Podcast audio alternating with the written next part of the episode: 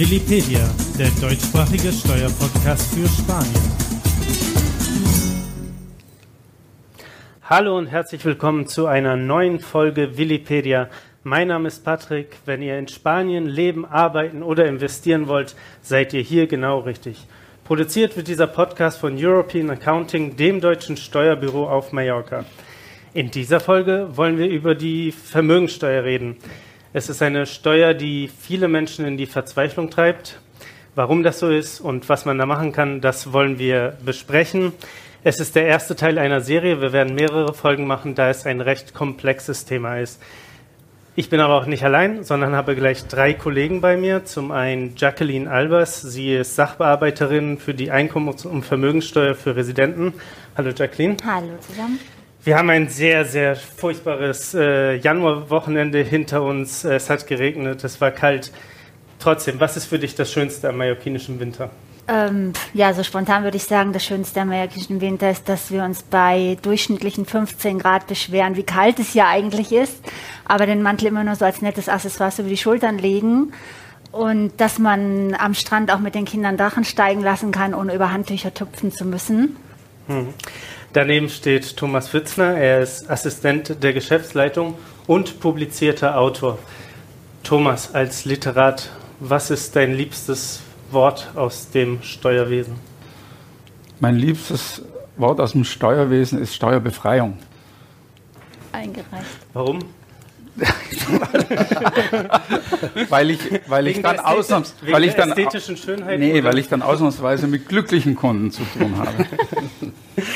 Und der dritte im Bunde ist unser Chef Willi Plattes. Willi, du bist seit über 35 Jahren Steuerberater.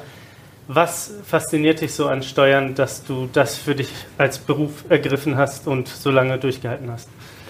Ja, man hat mit sehr vielen unterschiedlichen Menschen zu tun, mit deren Erfolgsgeschichten, mit deren familiären Problemen und alles das, was eben um Steuern herum sich bewegt.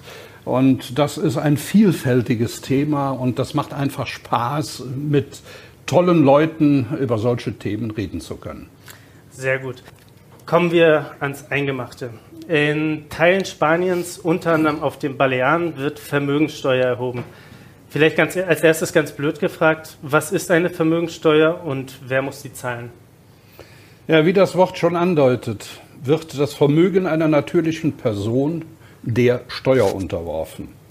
Auf den Balearen wird für Residenten eine Vermögensteuer für das weltweite Vermögen erhoben.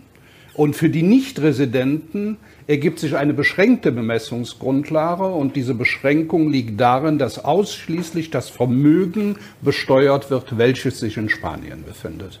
Hm. Seit wann gibt es diese Steuer überhaupt? Die gibt es seit 2011. Damals wurde sie von der sozialdemokratischen Regierung reaktiviert.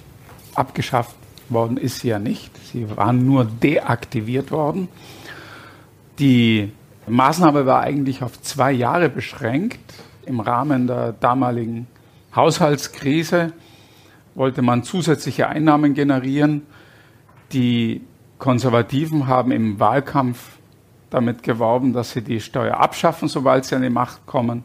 Haben sie verblüffenderweise nicht gemacht. Und diese Steuer ist momentan eine feste Einrichtung. Hm. Wir haben es eingangs schon gesagt, es ist eine Steuer, die die Menschen teilweise in die Verzweiflung treibt. Mal ganz abgesehen davon, dass niemand gerne Steuern zahlt. Warum sorgt die Vermögenssteuer für so viel Diskussionsbedarf? Ja, das möchte ich an einem kleinen Beispiel darstellen. Wenn man die Vermögensteuer als Belastung auf sein Vermögen hat. Und äh, ich mache jetzt ein Extrembeispiel. Wenn man 100.000 Euro Vermögen hätte, also was in der Realität natürlich bedeutend höher sein muss, wegen den, äh, wegen den Progressionseffekten. Aber gehen wir von 100.000 Euro aus.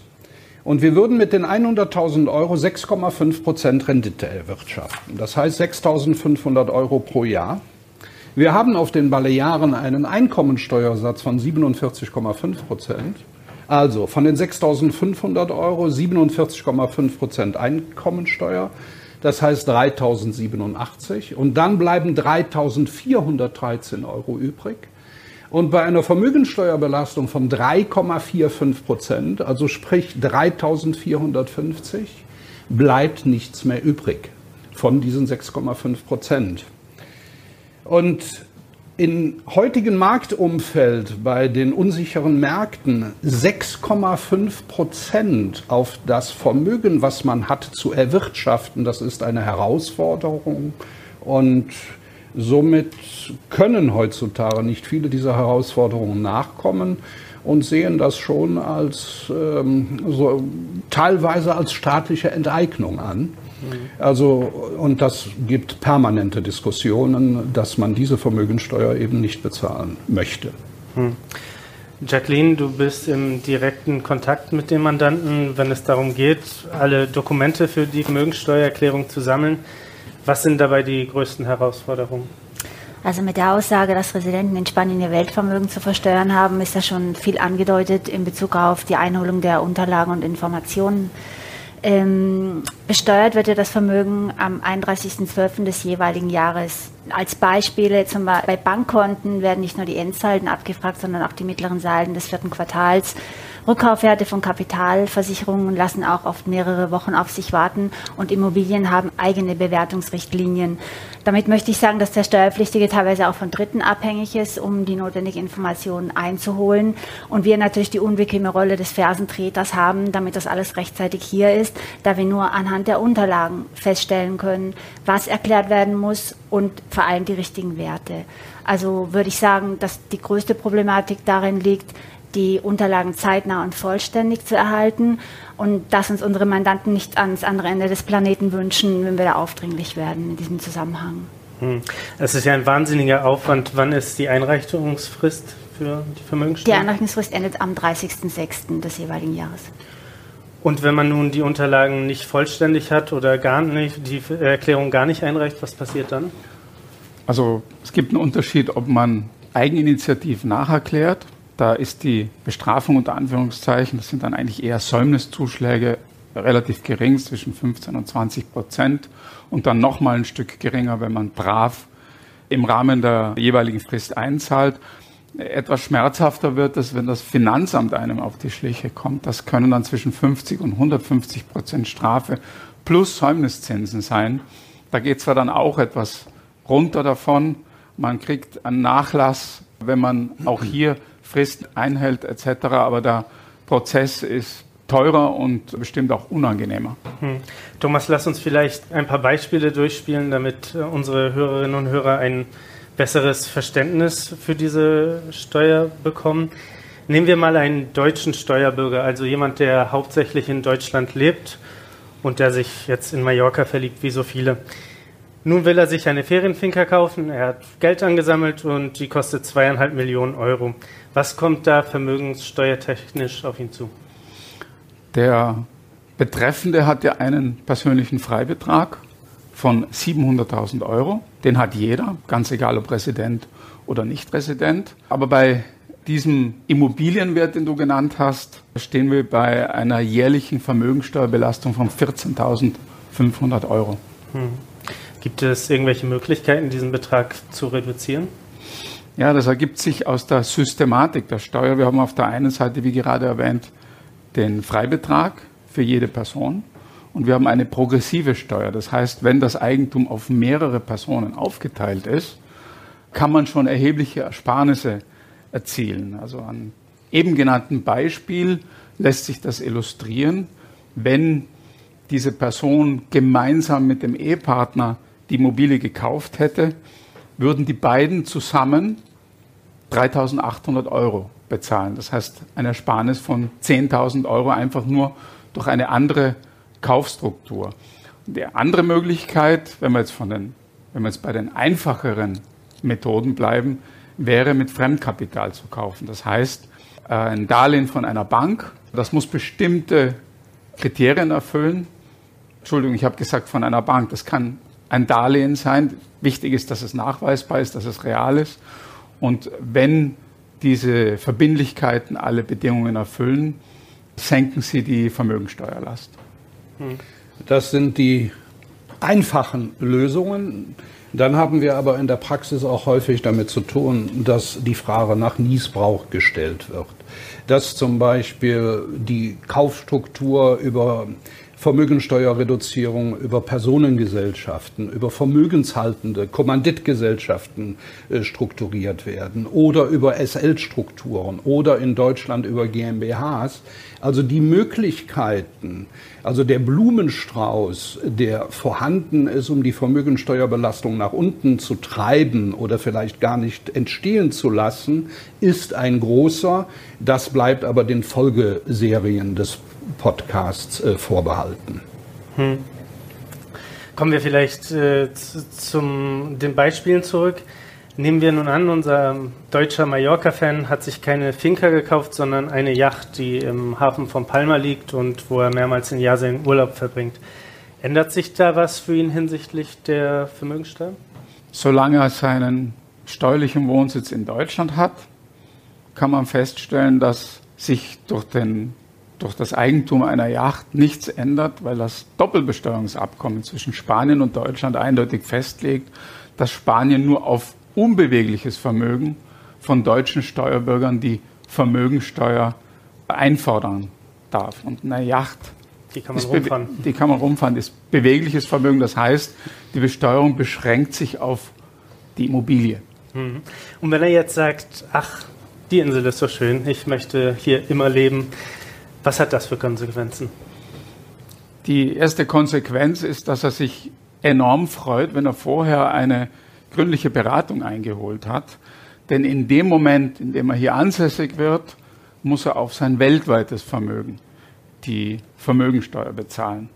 Und das kann, wenn man nicht die entsprechenden Vorkehrungen getroffen hat, doch sehr, sehr teuer werden. Insbesondere deshalb, weil wir hier auf den Balearen höhere Steuersätze haben als, als in den meisten anderen Regionen und Staaten. Die Balearen haben den zweithöchsten Vermögensteuersatz in Europa.